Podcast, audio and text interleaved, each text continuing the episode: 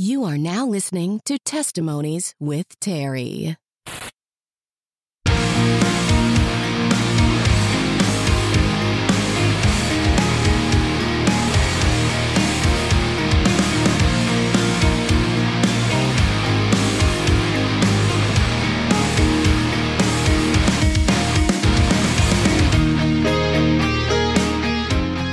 Welcome, everyone, to Testimonies with Terry. I'm your host, Terry Skaggs. Go ahead and give me a follow on social media at TWTerryPod.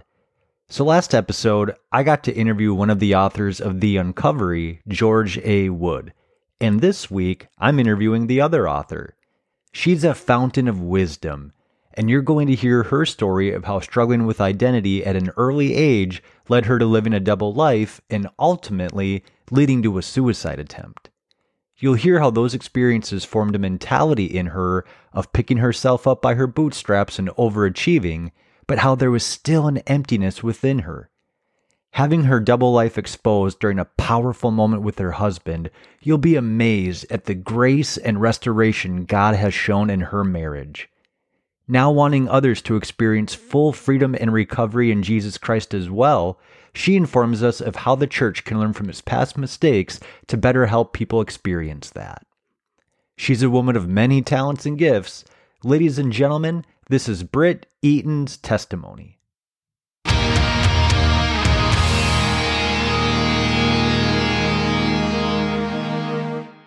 Hey guys, we got speaker, wordsmith, content strategist, and co author of The Uncovery Understanding the Power of Community to Heal Trauma, Britt Eaton on the show today. Britt, thank you so much for coming on and talking with me.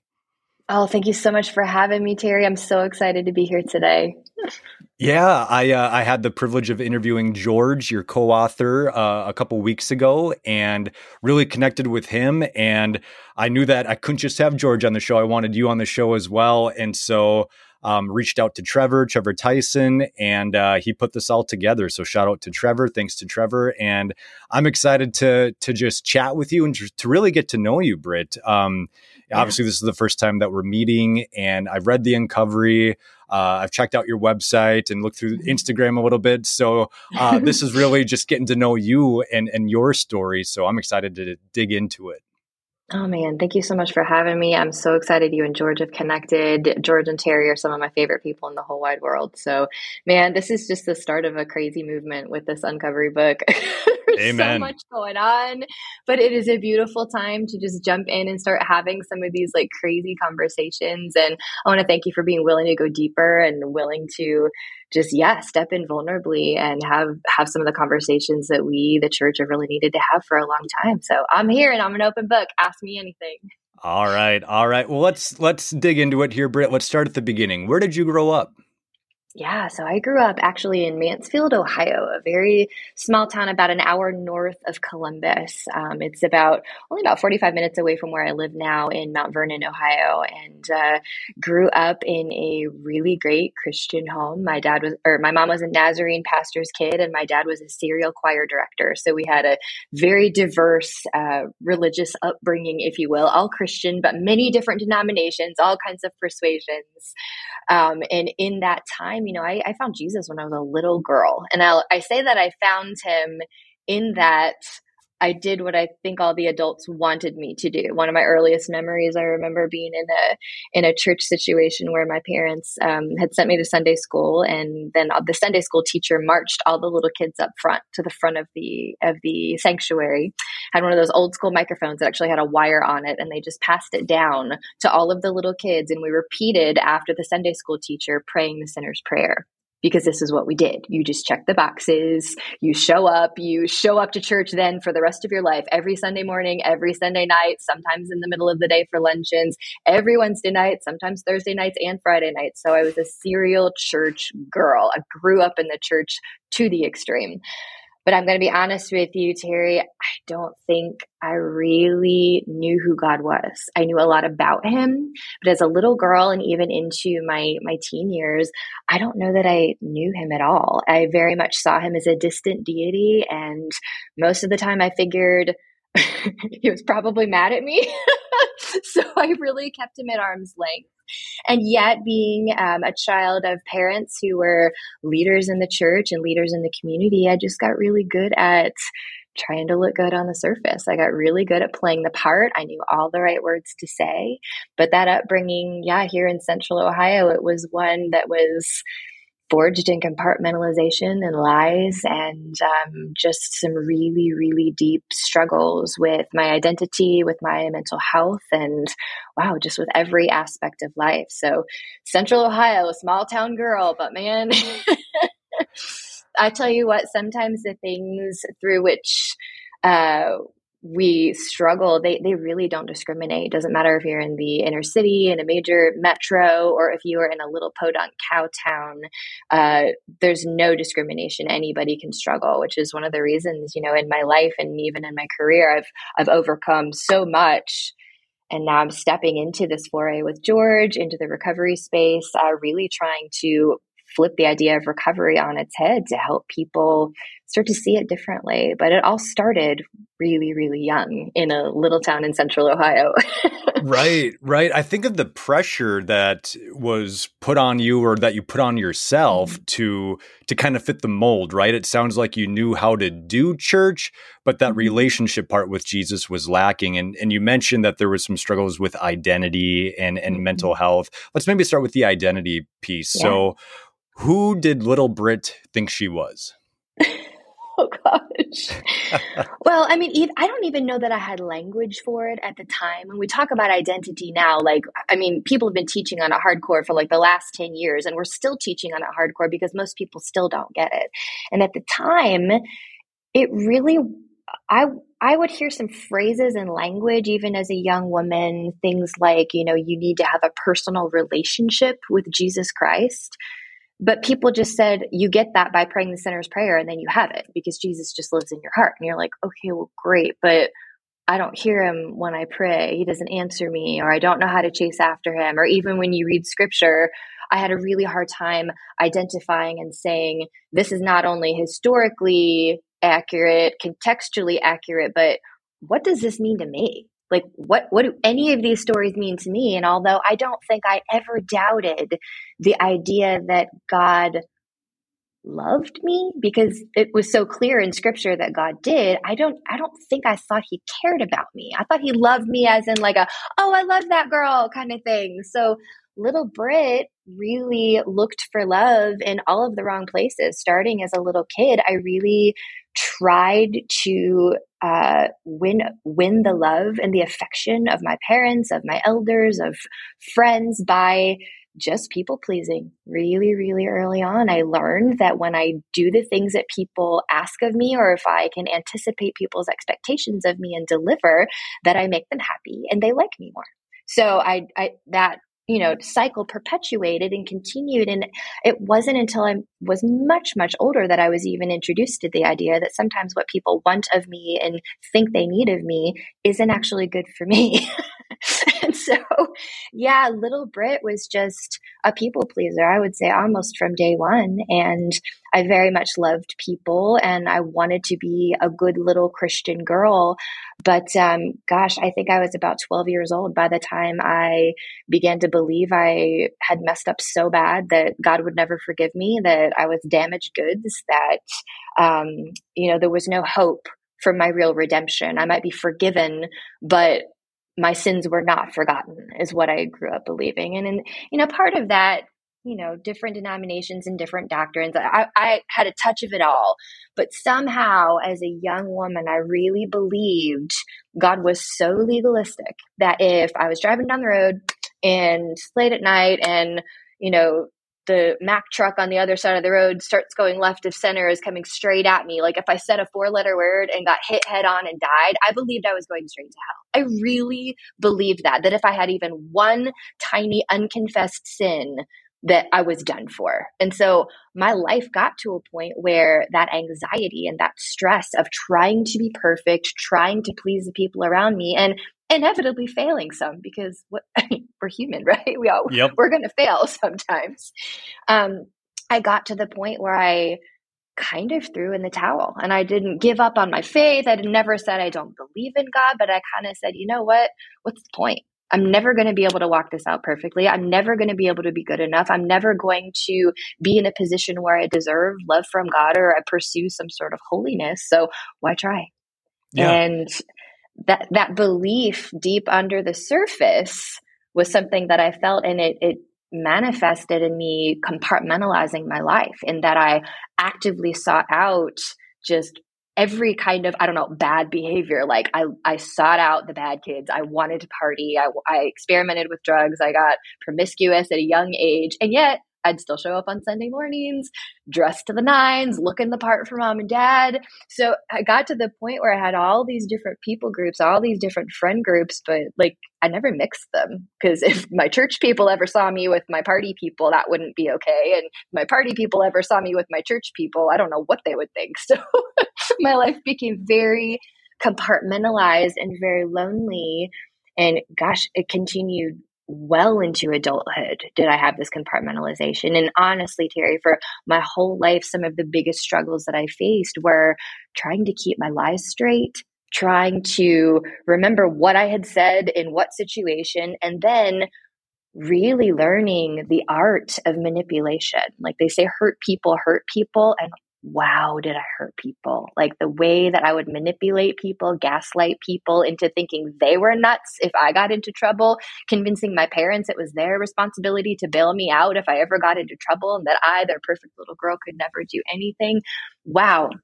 I mean, the kinds of things that that I fell into, I wouldn't call it like I, I didn't fall into some of the same um, the same traps that some people do. I was never formally like addicted to drugs or alcohol. I experimented quite a bit, but my struggles with my mental health came from that that place of lacking in my identity. I had no idea who I was because I know I had no idea who God really was. How could I ever know who I was in him?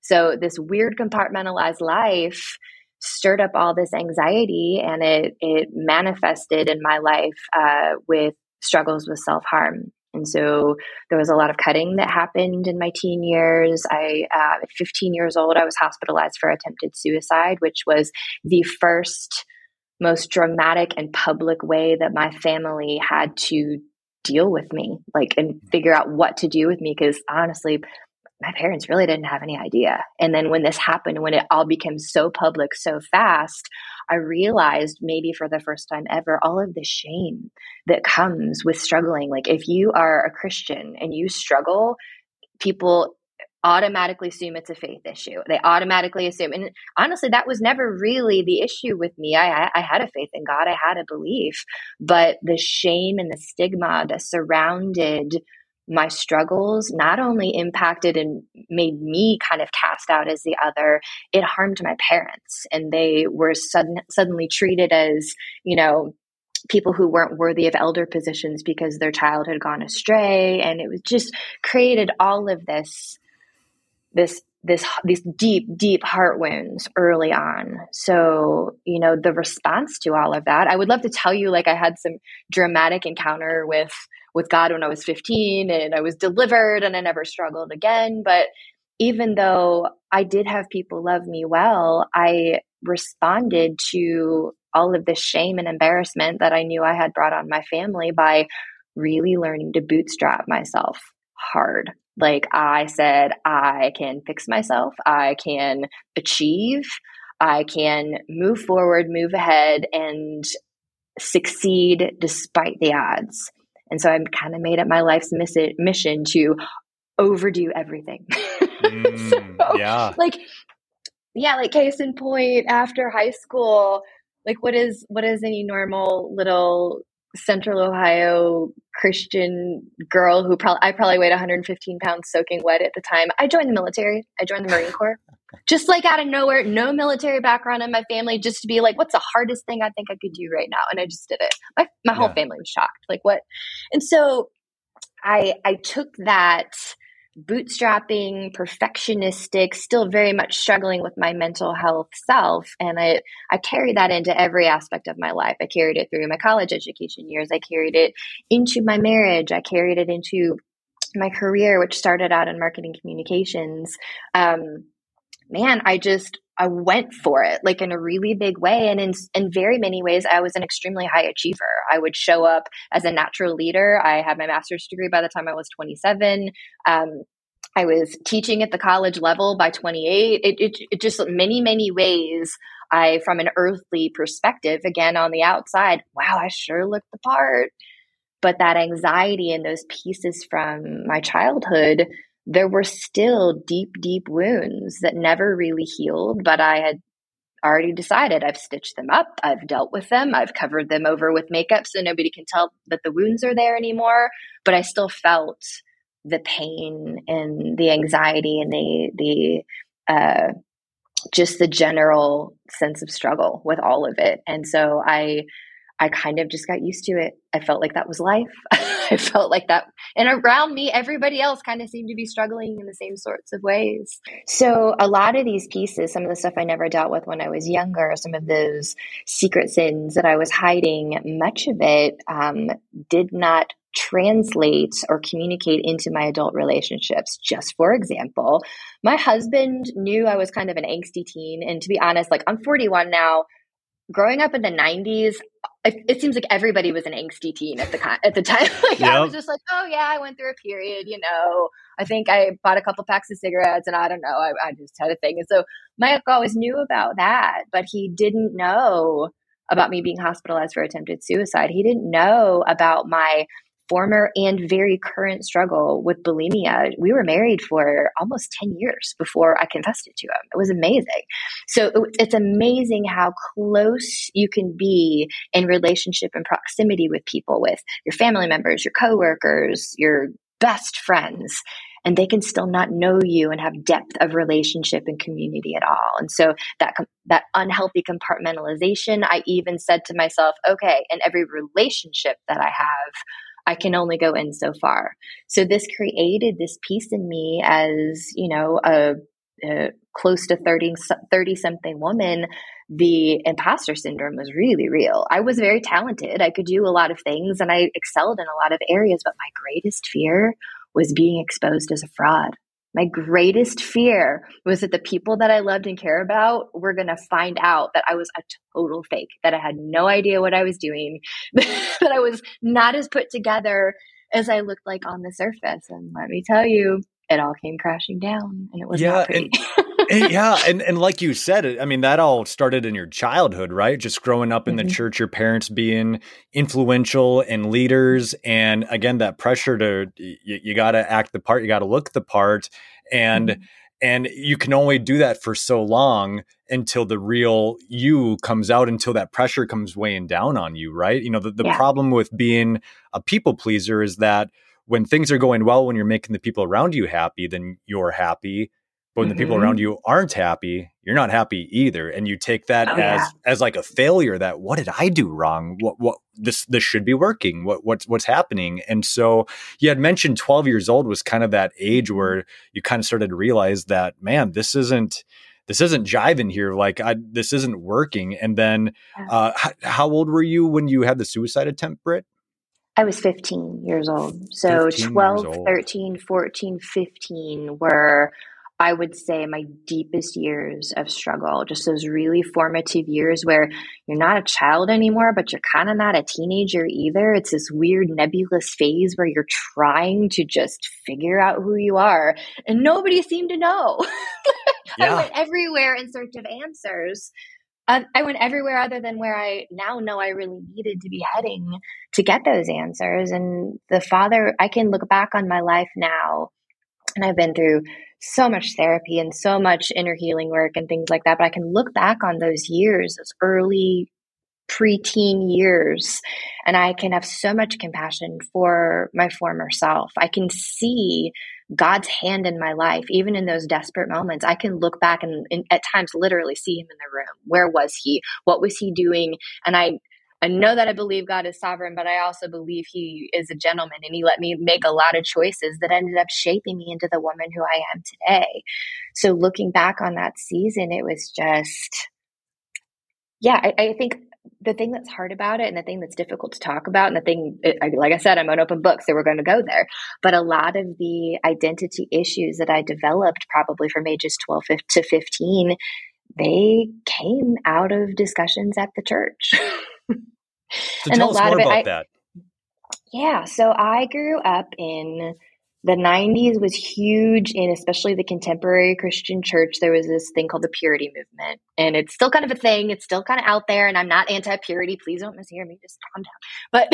But I was part of the early years of the purity movement, which were incredibly heavy handed, incredibly legalistic. And in some ways, now looking back in, back in retrospect, many counselors, therapists, and pastors have said that some of the teachings and the you know behavior modification strategies were were very abusive. And so my particular experiences with those, I don't want to like down the whole purity movement. I'm definitely for purity. Sure. Like we should focus on this. Yes. But I can distinctly remember in my middle school youth group having the the talk, the purity talk, where they separate the, all the boys in one room, all the girls in the other room. The the pastor and the youth pastor go in the one room, and the wives of the pastors come in the other room. And I think there was another helper or some other semi adult person that they're helping, maybe an intern. And I can remember them talking to you about the idea of marriage. And I remember them holding up this beautiful rose in front of this group of girls and beginning to strategically and methodically pick roses er, rose petals off the rose saying every time you kiss a boy this is what happens. Every time you let a boy hold your hand, this is what happens. And then they would go deeper and say, okay, every time you let a boy feel up your shirt, I'm to pull off three rose petals. And they finally got to the end where they said, there's nothing left but a long stem and a little, what do you call that? The stamen in the flower. And they hold it out and they're like, is this what you want to offer your future husband? And all wow. I could think to myself at 12 was, oh no, I'm already damaged. Like I've already kissed a boy. I've already held hands with a boy. Like I oops. And now it's too late and they're like then they have this altar call where they shame you forward and they're like if you've done anything that we said about on any of these petals come forward and receive prayer and of course all of us are running down there freaking out like oh my gosh what have i done but you le- i left there feeling such shame about my own experience. And now growing up, my husband grew up in similar cultures and the stories they told the boys weren't a whole lot better. Just, I mean, you know, without getting graphic and all of that, it just, some of those junior high school youth group meetings were some of the most damaging things I experienced in my life. And I hate that for the church. And I will say, you know, there's a reason a generation or two later, we're now all going through this weird deconstruction thing. A lot of people are like, I'm not sure I'm seeing value in institutional church and in institutional religion. They're not even giving up on their faith, they're giving up on Jesus, but they're looking at it and saying, something about this isn't right. Something yeah. about this, if it doesn't look like Jesus and smell like Jesus and act like Jesus, it's it's it's not right. And so, but at the same time, flash forward to now, I don't see the church as the other. I don't see the church as an institution. I see the church as the bride of Christ. I can look mm. back with grace and with empathy, even for those leaders who were just doing, I, I, believe they think they were doing what they thought was right. They were afraid. They were trying to teach us and they were very heavy handed in the way that they taught. But there has to be a better way. Like, can you imagine if anyone had talked to me about the intrinsic and unique values that that value that I carried as a 12 year old daughter of the King of Heaven. Nobody ever said that language to me until I was in my 30s.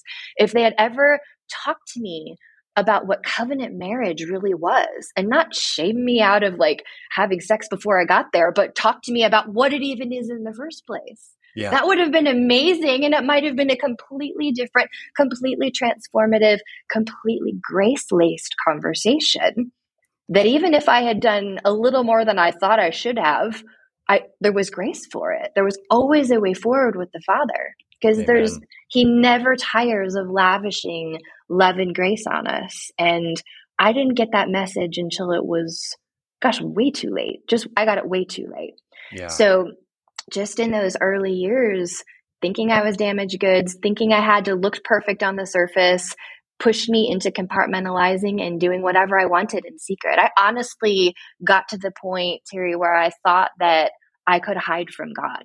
like as if he couldn't see me when I was with this group of friends or that group of friends. I, I honestly felt like he was completely removed from me almost like i was living a double life like a double personality but not not like a schizophrenic double personality but it, it just yep. became something so separate to me and that was where you know when when the anxiety took over and the self-harm began i don't think you, anyone ever enters into harming themselves with well i mean maybe some people do but I, I did not enter into self-harm with an intent to take my life. I, I did, that was never my intent. Um, but it gets to a point where the more you tolerate thoughts that you know are not of God, when you tolerate these lies that are either from the enemy or sometimes from yourself, can be just as bad when you know we know there's scripture that talks about taking thoughts captive and we might even learn that or become cognizant and aware of our thoughts but we very rarely make them obedient to christ. Instead we'll kind of lock them up in a little cage in the back of our mind and we'll talk to them and we'll watch them and see what they do and let them speak to us and they become pets instead of us actually doing with it what we're supposed to and say, that is a lie from the pit of hell. I'm going to leave it at the feet of Jesus. And Jesus, you take it, you deal with that because that's not on me.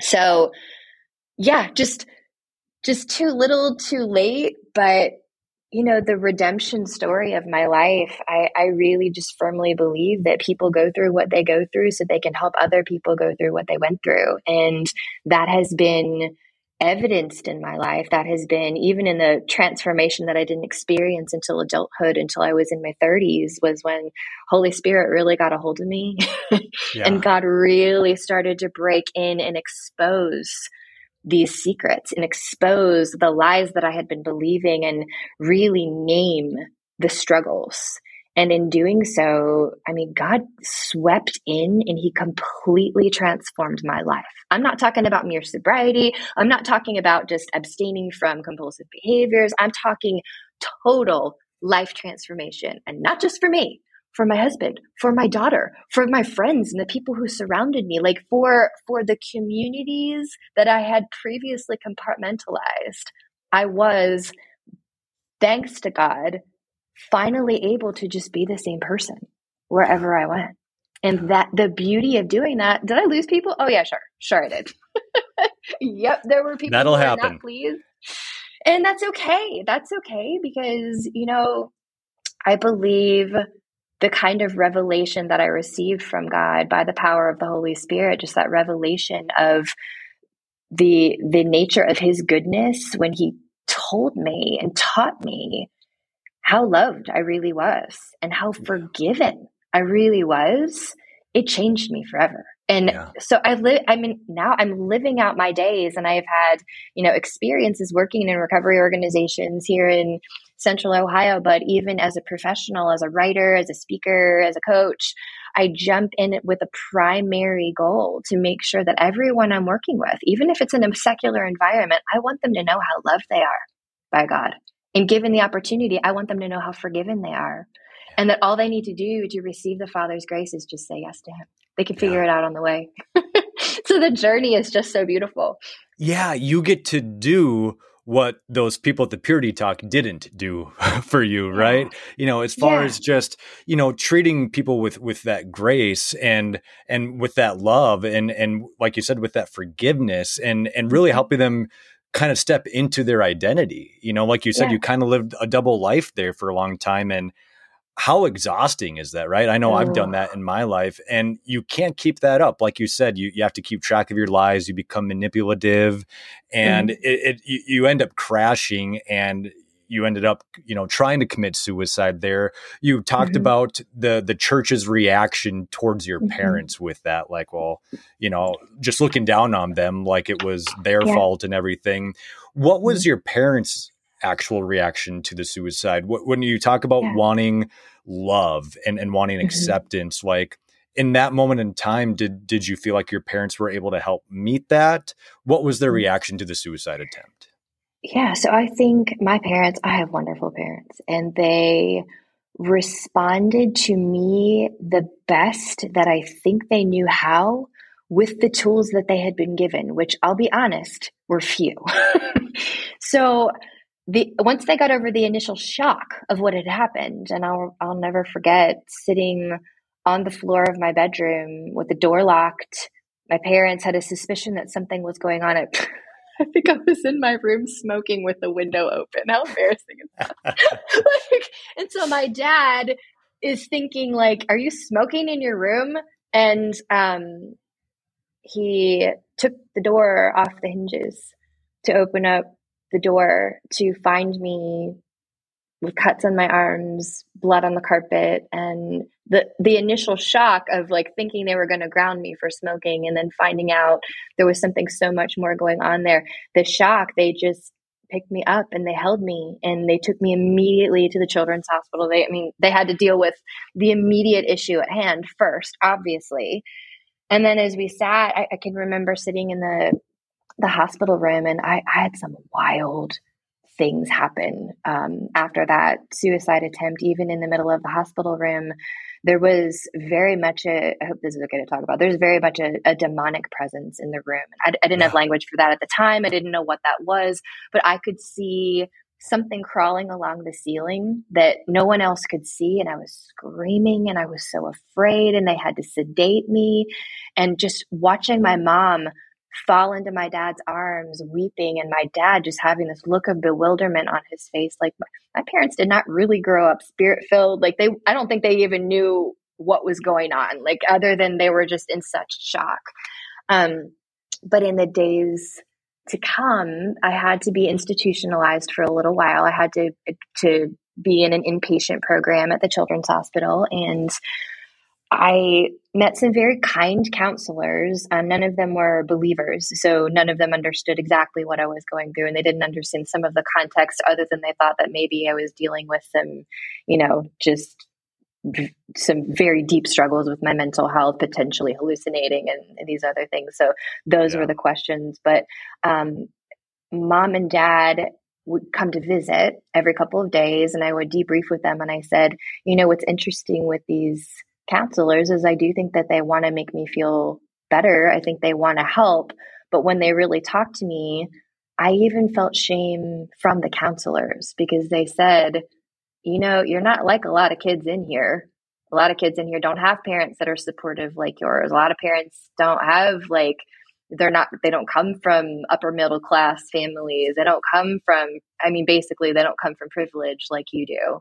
And I remember thinking, "Oh gosh, like well not only was I do I not want to be here at all or do I not know if I want to be alive but now I should feel ashamed for even feeling that way because I should feel better. Like it was just wild.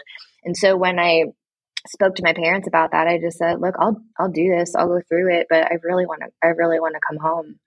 And it was 2 days later they worked magic to get me a Christian counselor to get me back home into a place of safety with some boundaries put up. Of course, we had to create safety plans and all those other kinds of things. But, you know, my parents, even with the condemnation that I know that they felt and the fact that I was kind of I was the family's dirty little secret if if you really want to know. And I don't think that that's what they intended. They just didn't know any better what to do. They were so afraid and so ashamed. They carried shame because they, at some level, believed that it was their fault. And it wasn't. It was never about them. So with that, looking back, gosh, I have so much compassion and so much love for my parents. Wow, they got way more than they bargained for with me. yeah, but is this also something that helped your guys' relationship kind of grow too, Britt?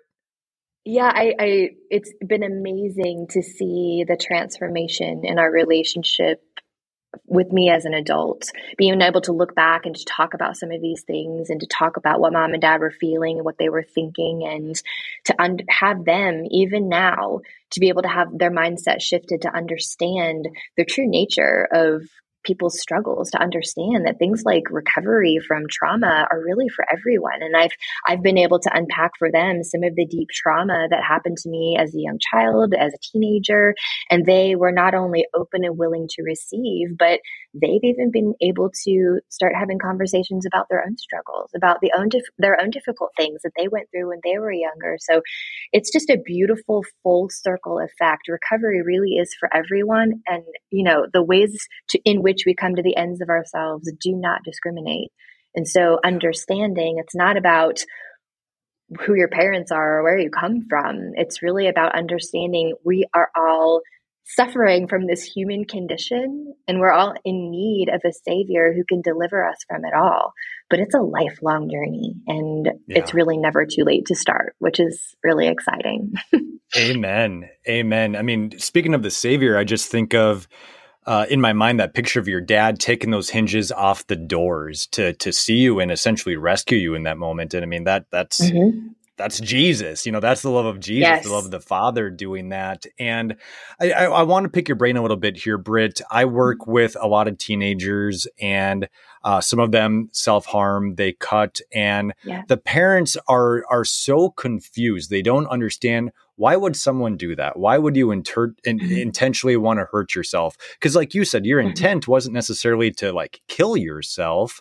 So mm-hmm. maybe walk us through why cutting, why self harm. Mm, yeah. So, unlike now, when cutting has become such a commonplace thing. Kids are talking about it at school. Sometimes kids get into it even just for the sake of curiosity because they see a friend do it and they wonder what that's about. Um, that absolutely runs rampant. In the 90s, when I was growing up, that wasn't as much of a thing. There wasn't the internet. There wasn't really a culture you could go to anywhere where people were like, hey, this is a release you should try. I honestly believe the idea popped into my head one day because the enemy wanted to put it there. Like there's no other explanation. I could not have come up with that on my own. It was just bizarre.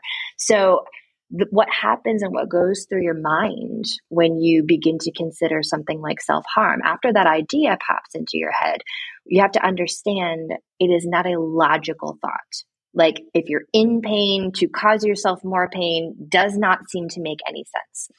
But when the idea pops into your head, the natural release that can happen when you feel pain can distract from the back of your mind whatever it is you're thinking about that's so painful. And the manifestation of a physical presence and a physical pain can cancel out some of the traumatic things that are going on in your mind.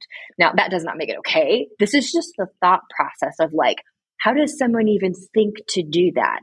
And usually I, I, know in, in my case and in the case of a lot of young people that i that i walk with through through instances like this sometimes you'll ask why did you do that? The first time or the first instance that they, they come and they share that well, why do you do that? And most kids don't know they don't know why. It's just something that happens almost subconsciously.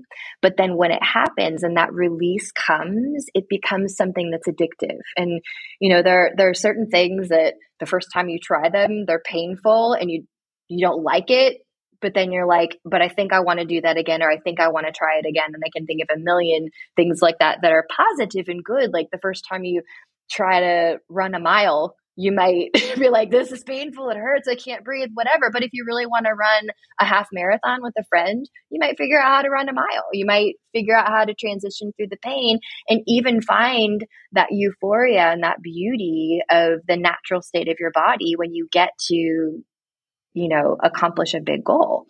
Now, flip that to the negative the first time that you engage in self harm, whether it was an idea that somebody introduced to you or an idea that the devil literally put into your mind, you might feel pain and say, Oh, that's awful. Like, I don't ever want to do that again. What was I thinking? Um, and oftentimes you'll have kids who will come to their parents with that first instance and they'll say, help i did this thing i'm really sorry i don't i don't know what that was about i don't ever want to do it again take everything away but then their mind will go back to it even even when you look and you see the scar on your arm or the cut on your arm you go instantly back to that place of what was it like in the moment of release what was it like in that moment where the pain of my current circumstance was more painful than the physical pain, I could cause myself to distract my mind and shift it over. So this is the the natural thought process. It's not always the same for everyone, but this is how it was for me and it started very small, but then it kind of transitioned into I would, this sounds so grotesque, but it, it's just the way that it was. I would even yeah. get creative with it. Like, could I make designs? Could I mm-hmm. brand myself? Could I do, and I just, there were, and I'll, I'll get into a very miraculous healing story in a little bit, but, um, you know, I had scars on my arms, um, where I would try to write words in, in things like that. And, you know, they were so obvious for many years that even into adulthood they were conversation starters. People would see through them and it was really really awkward. But um yeah there your your mind begins to normalize the behavior. You start to think of it as something that like this is something that i can do. Most people start by doing it in very private places like the insides of the legs underneath your arm where you can't see but eventually things start to become visible and infections can happen and that's typically when you know cutting behavior gets exposed and honestly when it gets exposed it's much more shame filled than if someone's able to come and confess and ask for help about it. So, you know, for parents who are listening to this kind of thing, if your child comes to you and is engaging in this kind of behavior, oh my goodness gracious, please don't say things like, if you loved Jesus, you wouldn't hurt yourself. Like, like, amen. This is just, I mean, pause. It is absolutely possible to love Jesus like crazy, but still hurt. Yeah. And that doesn't mean that your faith isn't strong enough that, you know, the word even says we can't have faith on our own. Jesus has it for us. like, if not for the power of the Holy Spirit, we couldn't do any of this. So, Amen. really, being slow to respond if your kids come to you with these kinds of struggles, listen more than you talk. Don't try to talk them out of it. Don't try to shame them and don't tr- give them behavior modification consequences. Don't say, if you do this again, you're grounded. Like that, it, it will make it worse. I promise you. They won't stop, but they'll hide it from you better. That's right. So, but then on the flip side, if you discover that your child is doing this and they don't come to you if you happen to see something or you know there's there's something that happens or if they get an infection or if they get sick responding with love grace and compassion is key. It is critical. You will need the help from a licensed therapist to do this. And if you are of the mindset that if you if you've got Jesus, you don't need a therapist, I'm just going to tell you right now, everybody needs therapy. Everyone who calls themselves Christian is in recovery from something. We all are. If we were once ever sinners in need of a savior, we are now saints and dwelled with the Holy Spirit who are trying to learn how to live that way and figure out what that means.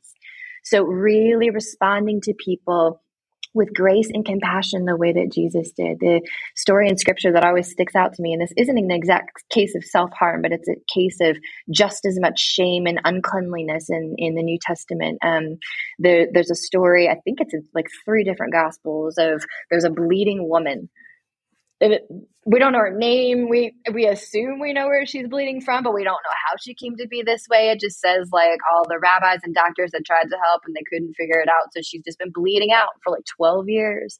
And she knows if she can just touch the hem of Jesus's prayer shawl, she can just get to him through the, the crowd and touch his garment, that she will be instantly healed. She knows it. And so with this story, Jesus is actually like with this huge crowd of people and he's en route to resurrect a little dead girl. Like, I mean, it's a big deal. Like, Jesus is on a mission, but he wasn't in a hurry because when she touches him, Jesus stops. He stops everything in the middle of the crowd and he's like, Whoa, who touched me? That's a little bit of my own interpretation, but he's like, Who touched me? And you can imagine this woman's like freaking out. She's like, Oh my gosh, I did it. I touched him. And is he getting me mad now? Who touched me? I felt power go out of me. Who touched me? And she admits it. And instead of yelling at her, instead of saying, Wow, you know, I'm really kind of busy right now and I'm really on the way to like heal a little dead or raise a little dead girl over here. Can you just like wait till after, like schedule an appointment with me next week and we'll get together? He just said, Your faith has healed you. And she was healed. And she, so just understanding there will come a point in your child's life where they will get that desperate. They will come to you, they will come to someone, or in like in my own case, they will try to take it to another drastic measure that becomes very public very quickly. And when that happens, consider what would be the response of Jesus. Mm, would he so respond good. and say, This is ridiculous. You should know better. Would he respond and say, This is ridiculous. Don't you know how busy I am right now? Of course not. He'd stop and he'd just say, Your faith has healed you. It's already yours. Just take it. And he would hold, just hold your children. Love them with compassion and goodness. If you don't know how to love people with compassion when they're struggling, I just want to be straight up. Recovery is for you too. If you are struggling to find the compassion of Jesus, try going to a recovery group. Try dealing with your own issues, and you might actually develop compassion for some other people's. Yeah. So, yeah, but one big thing I want parents to hear and to understand if your child is struggling is so often it has nothing to do with you. It's not because you did something wrong. It's not because of some trauma that you caused. I'm not going to say never. It could be out there and if if if you play a part in that, you can own your part in that. But you do not need to look at your child who is struggling and assume that it is somehow your fault because it's not. Your child is just on a unique journey, just like you are, giving them space to not see like a stumble like this, a, a failure like this, as something that's fatal in their walk. Any kind of relapse, any kind of um, stumble and fall can be a learning opportunity if we can just approach it, see it for what it is, and not immediately attach shame to it. So, and in the midst of all of that, consider very carefully your church communities. If you're not part of a church community who would be willing to love and support a child or an adult who is struggling very ferociously, you might want to consider whether or not that's a community you really want to be a part of, or if that's a community that you are designed to institute change within. Because let me tell you what, I don't care how perfect your life is, I don't care how hashtag blessed you are, there will come a time when you need a depth of community that goes deeper than the man made church, you're going to need something that is really, really driven by the Holy Spirit, that is focused on healing, and that is representative of the heart of God in a community.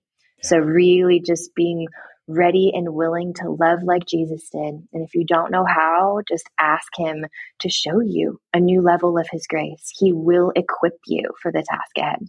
Right. Man, Britt, I am so in agreement and blown away by th- these last five minutes of how you were able to explain why people cut and and what the response should be this is a message people need to hear that that specifically parents need to hear like you mm-hmm. said to not meet those situations with condemnation and questions and questioning their faith but just mm-hmm. love and grace and i think the mm-hmm. the big word there is understanding you know let's just yeah. sit with the kid like you said I, I, think the verse of the day on my bible app was the one that says you know to be uh, quick to listen and slow to speak and slow to anger and um, so good yeah and and so we just need to we need to just hold that space for our children in that time and to just be there with them.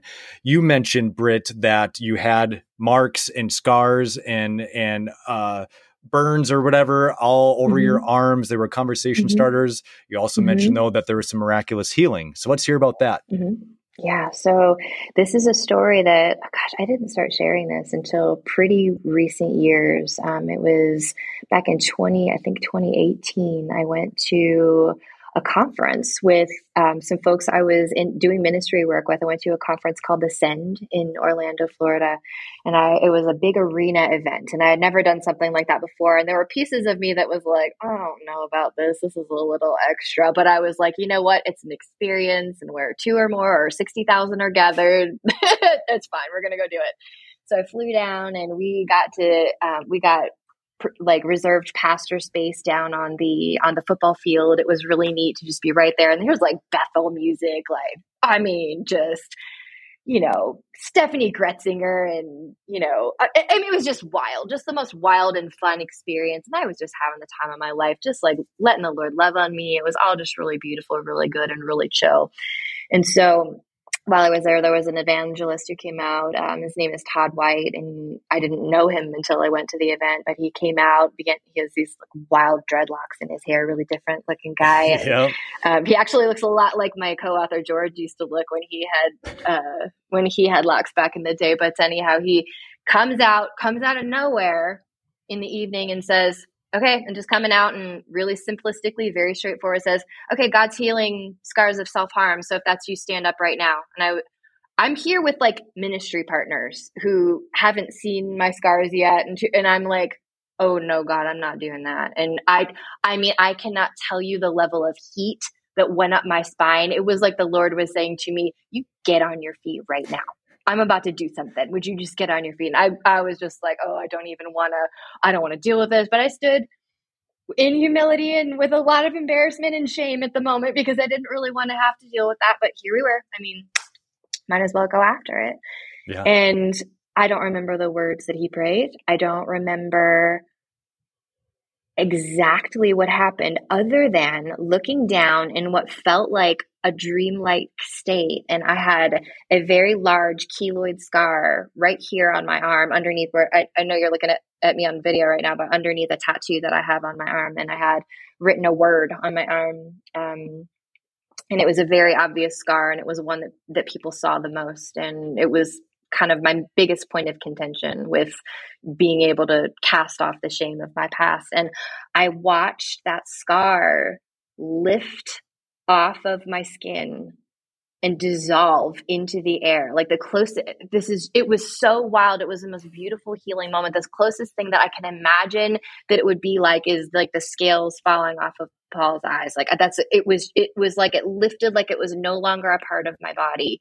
And so I start screaming, and then I'm screaming, and then around me in this this arena of sixty thousand people, people are standing and jumping and screaming, just like isolated little people in the middle of a crowd. And you can see I, I'm not the only one who's experiencing this shared healing. And so I fall to my knees, I'm weeping, and all of my ministry partners are freaking out, asking me what's going on. And it wasn't as powerful of a moment with them because it had been covered; they hadn't seen it before, but uh, the next day I, I flew out and I got home really late. Um, and I, I, I flew into Columbus, I think at midnight and I got home at about one o'clock in the morning and I ran into my bedroom. I flipped on the lights and I'm like, Mike, wake up, wake up, look at this.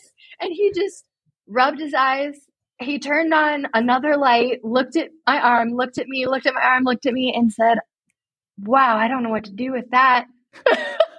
said, so yeah, I, I just I, I really do want to say, you know, people who are going through, you know, struggles and people who are walking out their recovery journey, like I very much believe in instantaneous and miraculous healing. And I believe as the body of Christ, we should go after it in boldness. Yeah. I do want to caution us, though, as the church, as the body, to remember when people are struggling with things that are long term and very difficult. Sometimes God will heal miraculously and instantaneously, other times He doesn't. And I don't think it's because He's not good or because He didn't feel like healing today. God's Jehovah Rapha, He always heals. Yeah. But sometimes, actually, maybe more than sometimes, maybe most of the time, I believe He values the journey just as much as the initial moment of deliverance. And so to understand in the context of eternity, you will be fully healed. You will be fully restored, not back to who you were before you started to struggle, but back to Eden, back to who you were always meant to be since before the foundations of the earth. That beloved child identity. That is what you're actively being restored to right now. And occasionally we get real, live, physical manifestations of that goodness and that truth in the natural. And wow. I'm just so thankful. And so, yes, I do go after bold healing. I don't always see it, but I have seen cancer completely canceled out in Jesus' name. I have seen other scars heal off of other people's bodies. I have seen dramatic things that I cannot explain away by science alone.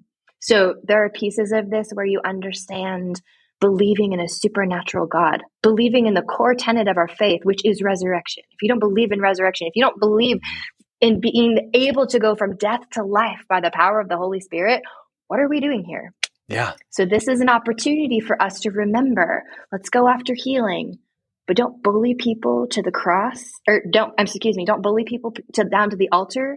Don't try to exorcise demons if people relapse. Like be really careful Yeah. and conscientious because you just do not ever have full context for someone else's struggle and what they're going through. And remembering, church, that, you know, every bit of legalism we carry in this man made church that we have created started with somebody's best intentions. We really want to love and honor God.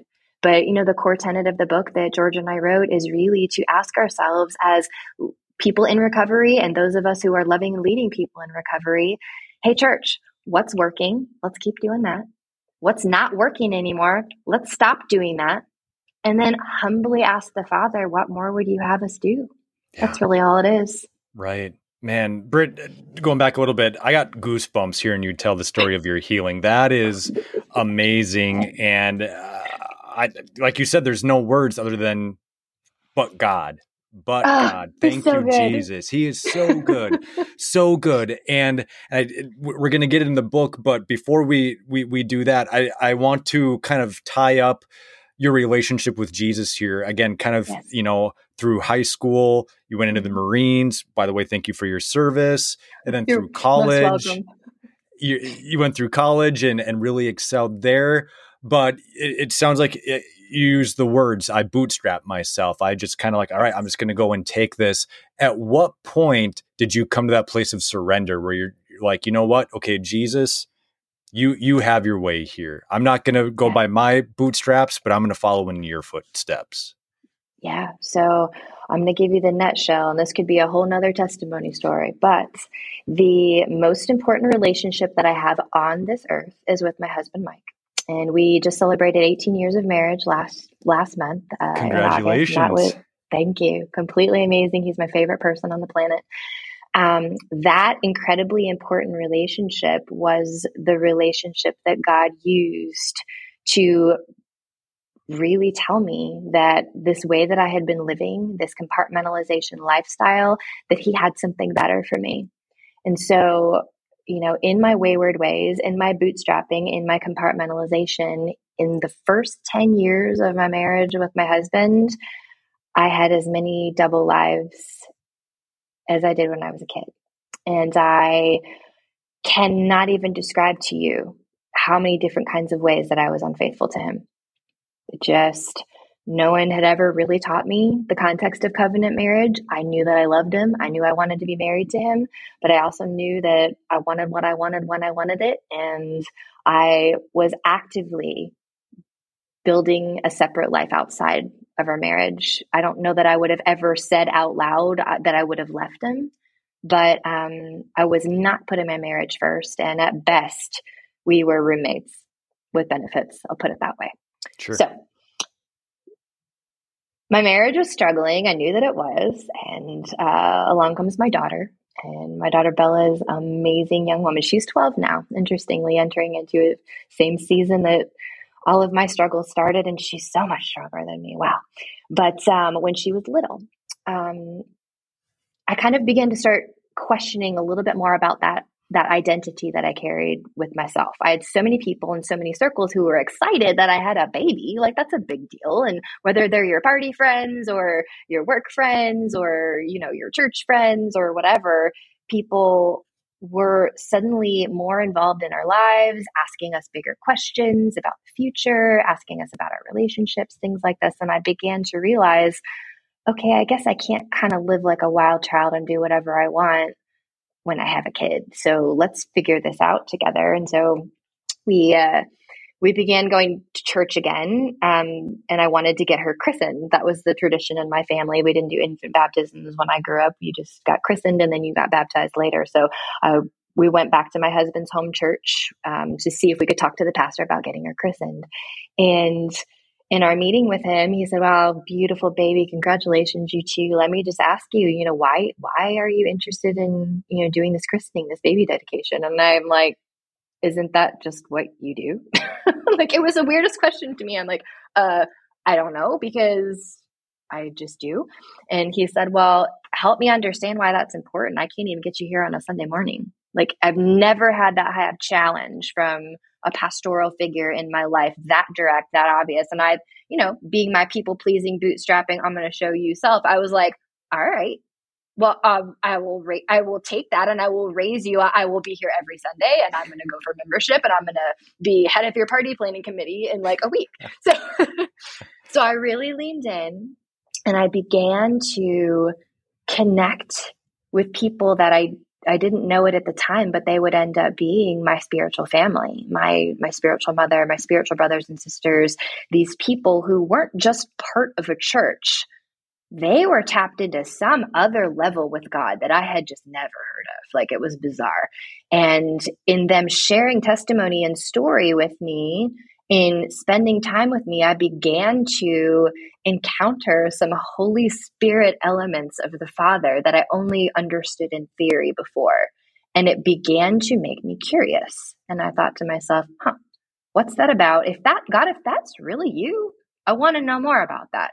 So I don't do anything halfway. I went all the way in. I, I saw a miraculous healing of third degree burns off of my daughter's hand within six months of this experience. I mean, God just like zapped me with Holy Spirit. Like it was so much like a wave all at once. And my husband wasn't quite there yet. Like, I mean, he's still a believer. He was raised in a very similar family to mine and very much believed, but kind of just knew the right words to say, was not spirit filled, and felt a little like, I don't know if what's happening to Britt is okay or appropriate, or it doesn't feel like what we were raised with. So yeah. he was a little more at a distance until my my husband's in the U.S. Army Reserve, and he was at a, a drill weekend, and he came home, and he looked t- really tired. He's always tired after drill, but uh, he looked really, really tired. And I said, "Are you okay? Are you sick?" And he said, "I didn't sleep last night." I said, "Okay." He, he hands me like an eight page letter, and he said, "I had some kind of God thing happen to me last night in my room."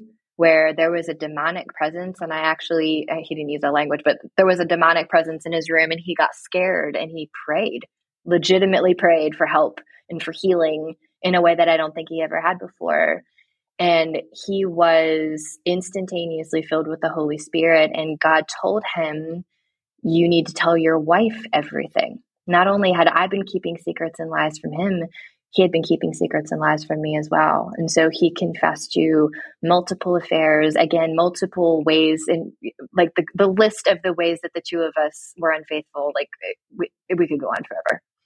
And I'm reading the letter, and I could sense that same heat that I had with, with the healing, you know, from my arm. Um, yeah. I could sense that same heat. Every part of me i think i had rehearsed this in my head like daydreaming. Like if he if if he, i ever caught him cheating like i would just leave so fast and it would be dramatic like a movie scene. And i was so silenced. I couldn't speak. I couldn't move. I just finished the letter. I couldn't even cry. I just finished it and i put it down and i looked at him and i think i was getting ready to yell and instead the words that came out were thank you so much for telling me thank you And then we just wept. And I just said, I have a lot to tell you too. And I said, we need counseling. We got to figure this out. I don't, I don't even know where to begin. And he, and I just said, in, at, at, the end of his letter, it had said, you know, you now have in writing like any sort of legal or spiritual documentation to end our marriage, and no, it would be justified. No one would question you. And I said, "Is that what you want?" And he said, "No, it's not." So we began counseling a week later and we went through Neil T. Anderson's Bondage Breaker together, if you can Great imagine book. that. Yeah. yeah. where you li- I literally had to lay there before my husband hear all of the influences I've partnered with in my life and he was shocked. And so many of the things that he shared with me were just we're shocked for one another. Not offended and not like how dare you, but like wow, that explains this or oh my goodness, I'm so sorry. You had to walk through that. And in that beautiful process of just being laid completely bare before one another, we actually got to start from ground zero and say, do you know what? Despite all of that, I still choose you. I still choose you. Let's begin again. So we like to joke that the first 10 years of our marriage was kind of a joke. and then walking in those early years of freedom, oh man, it was challenging. It was wild. But just observing the ways in which we didn't even go after Holy Spirit. We didn't even chase after God. He very much came and encountered us. The word encounter by nature isn't something that you schedule like on a Sunday night for a worship experience. An encounter is something that is by definition unexpected. Yeah. And it had to get to a point where both of us couldn't keep our lives straight anymore. We could not continue on the way we were going, and God knew it, so He exposed it. He exposed it with me, He exposed it with Mike. And then finally, we said, we don't want to live a life of secrets anymore. So let's get everything out and let's start anew. And that I will tell you right now, Terry, I I know God hates divorce. He does not hate divorced people but he does hate divorce. And I know my marriage with my husband, either one of us had right to leave. We could have been done. But I know that would not have been his best. And because of what the radical transformation we have been through and our life, seeing our family restored, our marriage restored, our relationship with our daughter restored, even even wild restoration in the inappropriate relationships we once had, just wild things that God has done. I will tell you right now, there is no relationship that is too far gone if you have two willing parties and believe for the Holy Spirit right in the middle of it. There's no relationship that's too far gone. So yeah, Amen. God came and got me, man.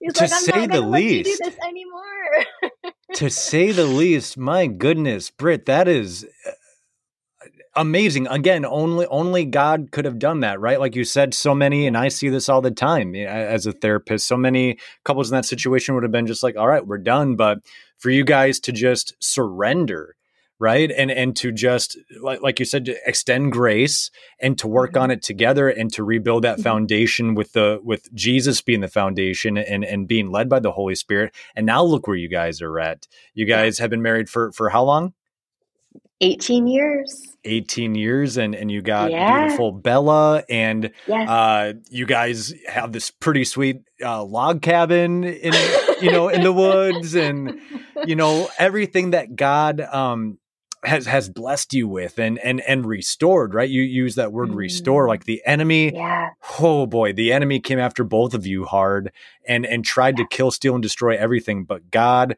restored all that back and when god restores yeah. something he makes it better than what it ever was before and yes. you guys are living testimonies of that it's a brand new life, man. Total transformation. It's awesome. Transformation. And speaking of transformation, let's let's get into the book here. So again, the the Uncovery, you wrote this with George. Britt, why why this book? How how did this book uh, come into uh, onto your heart and mm-hmm. why now? Why why do we yeah. need this book now? Yeah, so I mean walking out my own wild recovery journey. I mean, I had plenty of experience in groups like Celebrate Recovery and doing one on one counseling and therapy and things like that. And I had many successes and I had many setbacks as well. And I, just as I have come to find with the church, a lot of times when you have a very specific lockstep process, it sometimes isn't enough for people who need more than 12 steps. It's not enough for people who don't know how to walk out their recovery outside of their counselor's office. I didn't understand at the time that the reason things were working for me was because I had built an, an authentic Christ centered community. I hadn't gone to seek out some meeting or group where I remained anonymous. I had people who fully saw me, fully knew me, and fully loved me anyway. And that is something that is hard to come by. To be honest, it's very hard to come by sometimes in the church. So that being said, and I, I want you to hear me, I am the church. Like any kind of any kind of opportunities I might share, I'm speaking to myself. I'm looking at, in the mirror because I believe that I'm supposed to be part of the solution and part of the transition.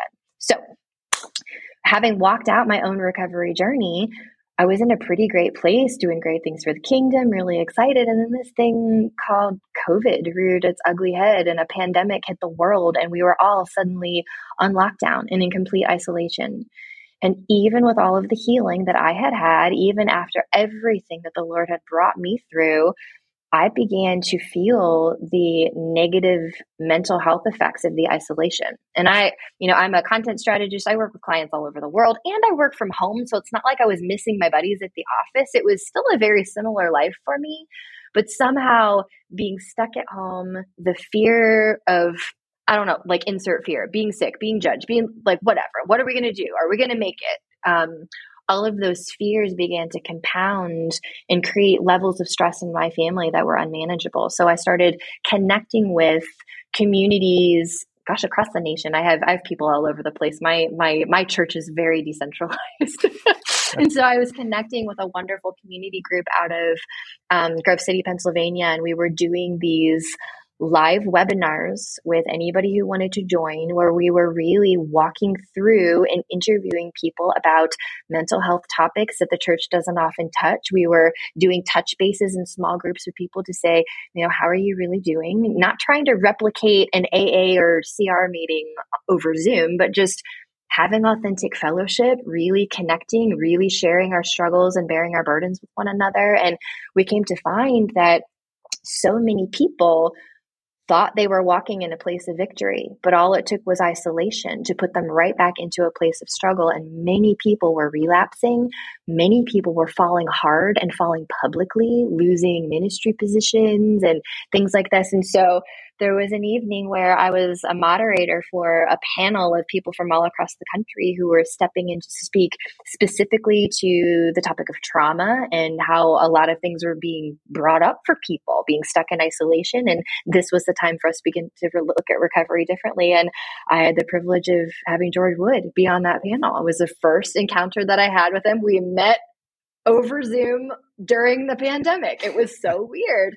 But, and I remember being blown away by you know the radical intentional communities that he's built these recovery communities in in uh, tampa florida. It's just so different from where i live in rural ohio where i have to i mean it's it's a haul to get to my neighbor's house and they're Amish. Like if we really live in the woods. And so it's a completely different world where, you know, they, these people are basically living in this Jesus co- recovery commune. And I'm like, that is so cool. I've got to learn more about that.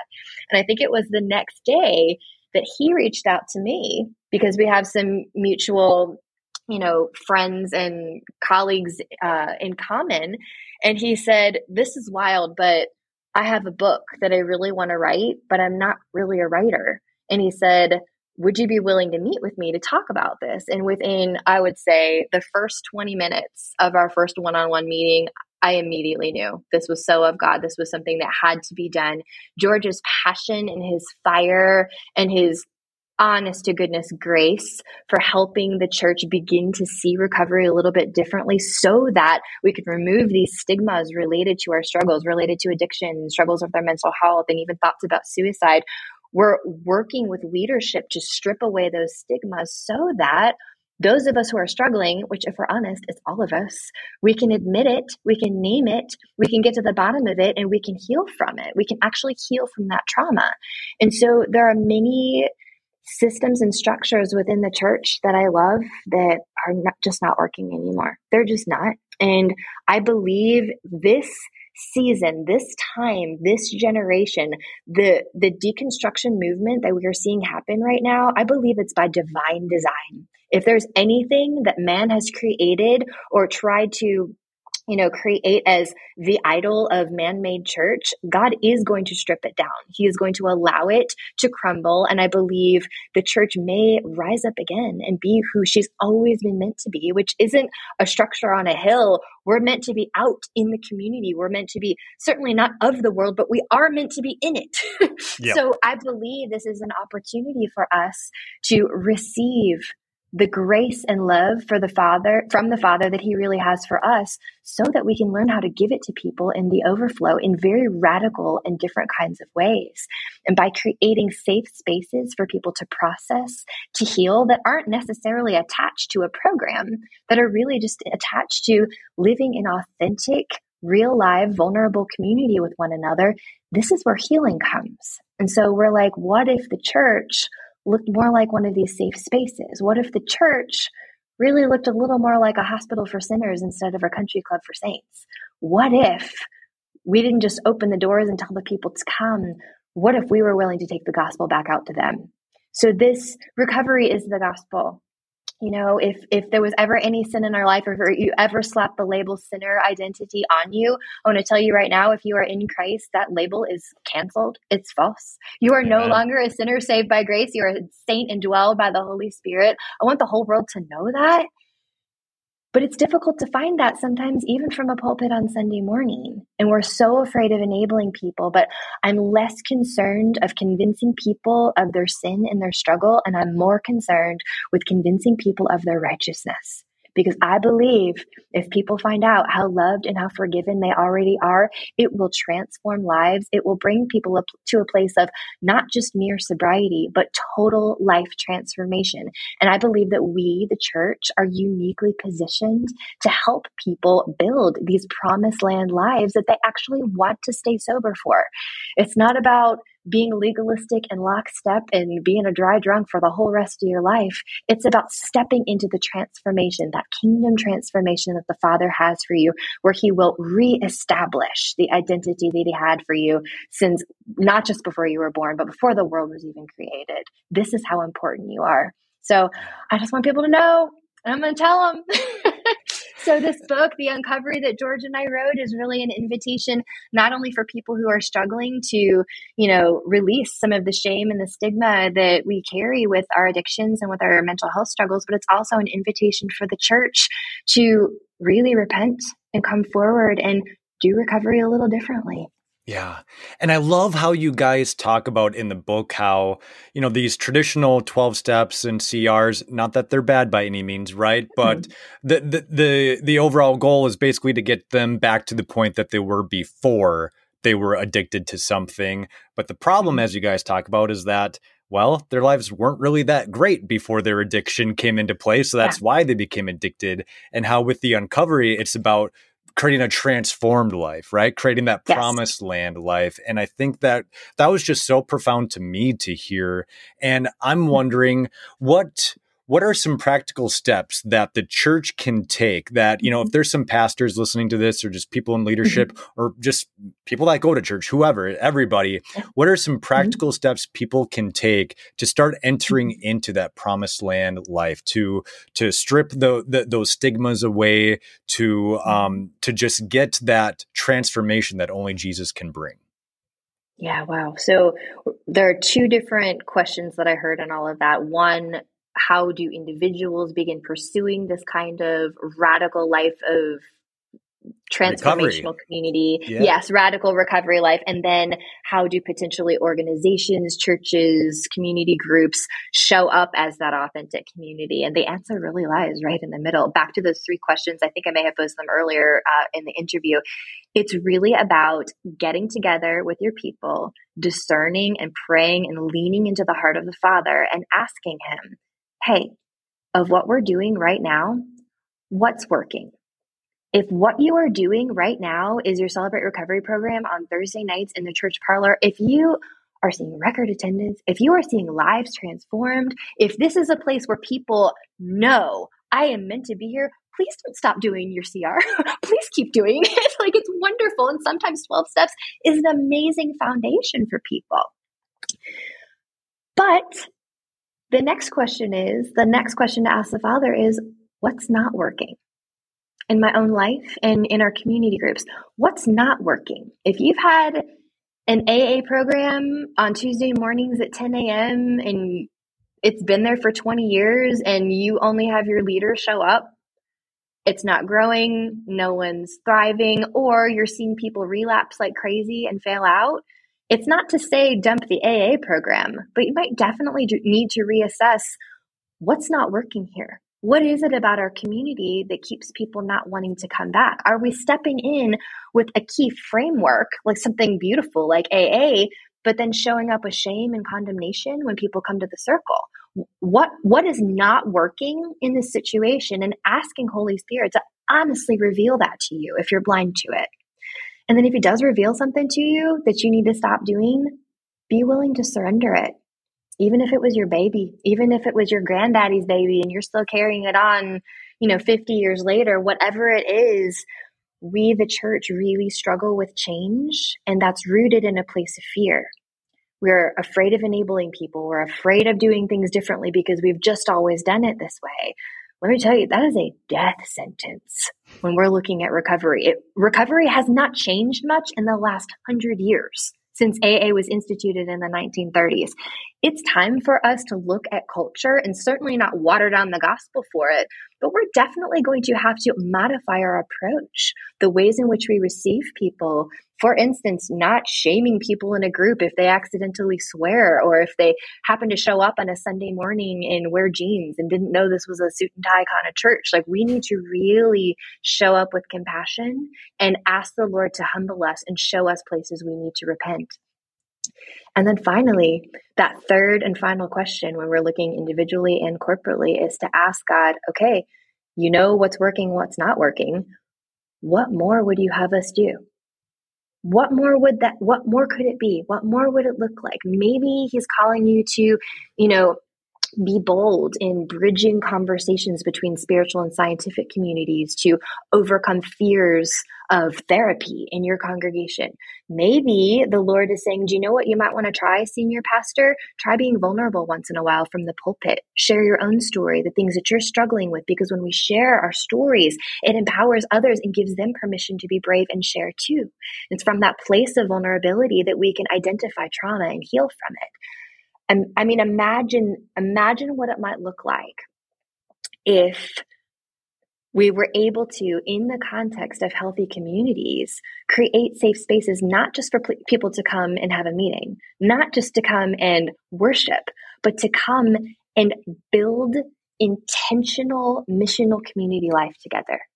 I believe these are the opportunities that exist within recovery culture. But as individuals, honestly, if you're just saying, I'm struggling and I've been going to AA for two years and I just relapsed and I really don't know what else to do, I want to encourage you, ask yourself those same kinds of questions. What's working? Like when you're sober, when you're full of joy, when you're rebuilding a good a life that you want to stay sober for, what are you doing? What's going well? What's what's really working in your life? Who are you surrounding yourself with that's a positive influence? What do you need more of? And then ask yourself really honestly, what's not working? And for many people that that George and I counsel and that we walk through, sometimes 12 steps isn't enough. It doesn't mean that they're not good. It doesn't mean that it's not a positive framework, but man, just like any other discipling program, they're just steps. And when we cling to the linear, sequential, and finality of them, we miss out on opportunities to say, do you know what? I think I'm at step seven, but I'm not sure I actually got everything I needed out of step three. And I'm going to self select to go back and just stay there as long as I need to.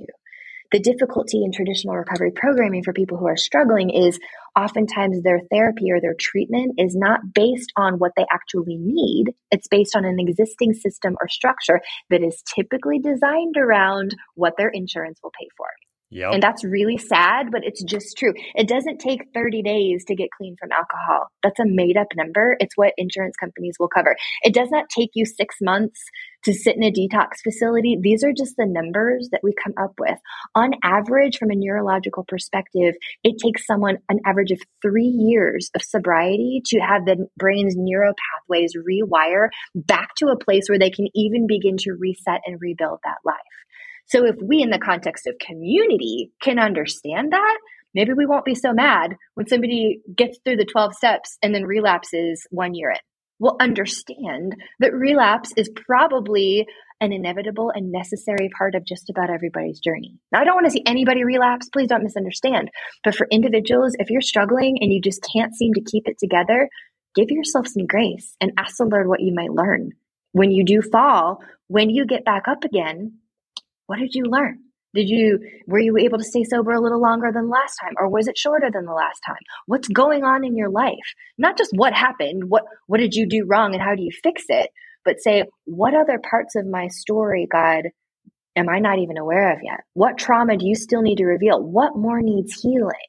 We need to give people permission to sit there as long as they need to and to be loved unconditionally with no time constraints or parameters around that. We need some boundaries, healthy boundaries. Obviously, you know, for instance, if you're going to open up your home to someone who's struggling with addiction, you might have some rules. No, you can't use under a roof. And if you do, there are consequences. And, you know, even George's communities have some things like that. Like they're not going to kick you out immediately if you relapse, but the expectation is that you don't use. And when you do, there are consequences for it. But it's unlike a lot of other programs that'll just kick you out and they'll yeah. say, What's that? You snuck in a cell phone? Even if you didn't use, you're out because you broke a rule. Yeah. So it's like these are the kinds of things where we need to ask God, what does grace look like in this situation for myself or for the people that I'm trying to love and lead? Really asking Him, what more do we need to entertain? What more could we do? If you ask these questions in earnest, God is faithful and He will respond and He will show you ways that you can show up for the kingdom in ways that you never would have hoped for or imagined. And when you begin to see that kind of transformation, you'll pause and say, okay, God, what else? Yeah. what more would you have us do? And for people like me, that was, you know, transitioning a portion of my professional career into being an act, an advocate and an activist in the recovery space. This is something that's very important to me because it's not only my own journey, it's it's the story of the gospel. It's for everyone. Yeah. So yeah, just really understanding there are, you know, so many pieces. George and I have been putting out articles and I can share things with you later about, you know, ways in which you might go about transitioning communities to be more welcoming and things like that. But starting with those three questions what's working, what's not working, and God, what more would you have us do? If you would even do that, I guarantee you, you will see movement. I love it. I love it. I love the call that you guys have for the church now because like you said the insurance companies these traditional modalities of treatment that's not going to mm-hmm. change you know for them it's a tried and true method to make money we as the church need to change we the church need to take uh, initiative to create that, like you said, this safe community where we actually empower people. We walk with people through mm-hmm. through what they're going through, and we stick with those people, right? Like when they relapse, we don't condemn them, shame them, but no, we ask questions. We try to understand, okay, well, how can we love you? How can we support you? You know, what are what are the triggers that happen to this? The call that this book has on the on this current generation, I, I, told George this as well, but I think it was Sean Bowles uh, for one of the forwards of the book. He said, "You know, this mm-hmm. is the book that I've been waiting for," and I don't know any other way to sum it up than that. Like, this is the book that our world needs, that our society needs, that the church needs, because it starts with the church. Let's yeah. stop waiting for other people to do what what God has commissioned us to do. And this whole book, mm. you guys give just tons of, of information and, and, statistics to back all this up to begin with, but also the practical steps on how to go about doing this. And mm-hmm. I would highly recommend everyone that's listening to this, please, please, please go out of your way to get this book because I promise you it's going to change how you look at, at recovery and how you look at addiction, how you look at suicidal thoughts. Britt, how how can people get a hold of this book? Where is it available? Yeah, so it is available right now on Amazon. Uh, that's the easiest place to jump on and get it. Um, actually, and the audiobook is going to be coming out really soon. So we're really excited about that. George and I each recorded pieces and parts of the book, um, ways in which we contributed. So we're so excited to share that with you. Um, it's available there now. You can also find it on shoptheword.com, which is our publisher's unique website. Sometimes you can get it a little bit cheaper there. You just might have to pay for shipping. So if you're not an Amazon Prime person, shoptheword.com might be a great place to go. If you'd like to learn a little bit more about the concepts in the book and even the movement as it gets started, um, we have a website. George and I created a website. It is theuncoverybook.com. And when you go there, you can not only find links to go and purchase the book easily, but we have um, access for people who order the book. We have um, developed a video curriculum, uh, one video for each chapter, where George and I, we actually got together in Tampa and recorded these videos last fall. It's just us taking deep dives into chapters, sharing stories, sharing ideas, and encouraging anybody who's reading the book to just go deeper into the subject matter and really search their hearts uh, to see what God's after. Um, you will also find it downloadable as a free resource for right now. We have created a leader guide. So if you are part um, of a church or some kind of missional community and your leadership wants to explore ways to begin to create more of a safe haven space uh, in your environments, we want to encourage you go download that PDF leader guide so that you can walk through the uncovery together. It has some deeper questions specifically targeted toward leaders so that we can begin to shift and uh, shift the culture to make it look more like a culture that Jesus would build. So yeah, you'll find those at theuncoverybook.com. And if you want to know anything more about me, if that even interests you at all, you can just find me at britteaton.com, B-R-I-T-E-A-T-O-N.com. And there's information there on uh, the Uncovery, my other books, and the other work that I do. I love it. And I'll link all that below for you guys so it'll be easy for you to find because I want you guys to find these resources as well. I I, I really believe this isn't me just saying this because I'm I'm interviewing you guys because you're on my podcast. Like there's there's a reason I wanted to interview you and have you on my podcast. I really believe in this message that you guys are sending out right now. And mm-hmm. um Britt thank you so much for being willing to come on the show, man. I uh, honestly like I feel like I, I could just sit and and listen to you all day because you're just such a fountain of wisdom. Like the the the the words that come out of your mouth and the messages that come out of your mouth, I'm just I, like I said, I could just sit here all day and listen to it because I feel like I'm just learning and, and growing simply by listening to you. And uh, man, as as I mm-hmm. look at your life, I just think it's such a perfect uh, example of God's redemption.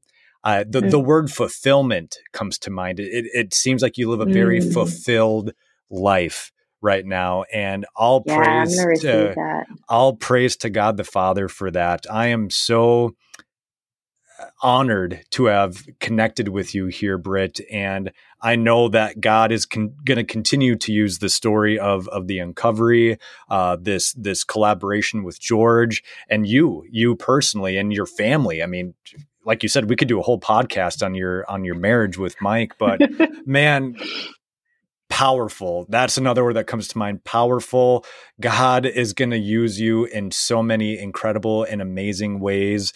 Um, and I believe that the uncovery is just the start of that. This is just the beginning. Mm-hmm. He's going to open up doors and continue to rise up this platform because your heart is for him and that's evident mm. uh, just being able to talk to you and and to get to know you and so britt thank you for who you are thank you for your realness your authentic authenticity um, thank you for being you thank you for coming on the show Oh, thank you so much for having me. This has been just such a joy. It's so good to meet you, and I can't wait to get to know you more.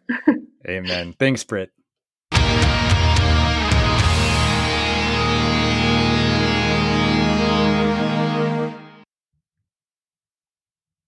Like I said, Britt is just a fountain of wisdom. I really could sit and listen to her talk all day because she speaks of the gospel with such truth, compassion, and love. She's just so real and genuine, a breath of fresh air in this world. Her passion in talking about Jesus is infectious, and the goodness of God is all over her life. What she and George have done in crafting the uncovery is crucial for the future of the church, I believe, and they make for a powerful tandem in the recovery space. So go to Amazon, shoptheword.com, or theuncoverybook.com to get your copy now. And follow Britt on social media at Britt Eaton on Instagram and britteaton.com. If you have any questions for Britt, send me an email at twterrypod at gmail.com, shoot me a DM, or use the hashtag AskTWT.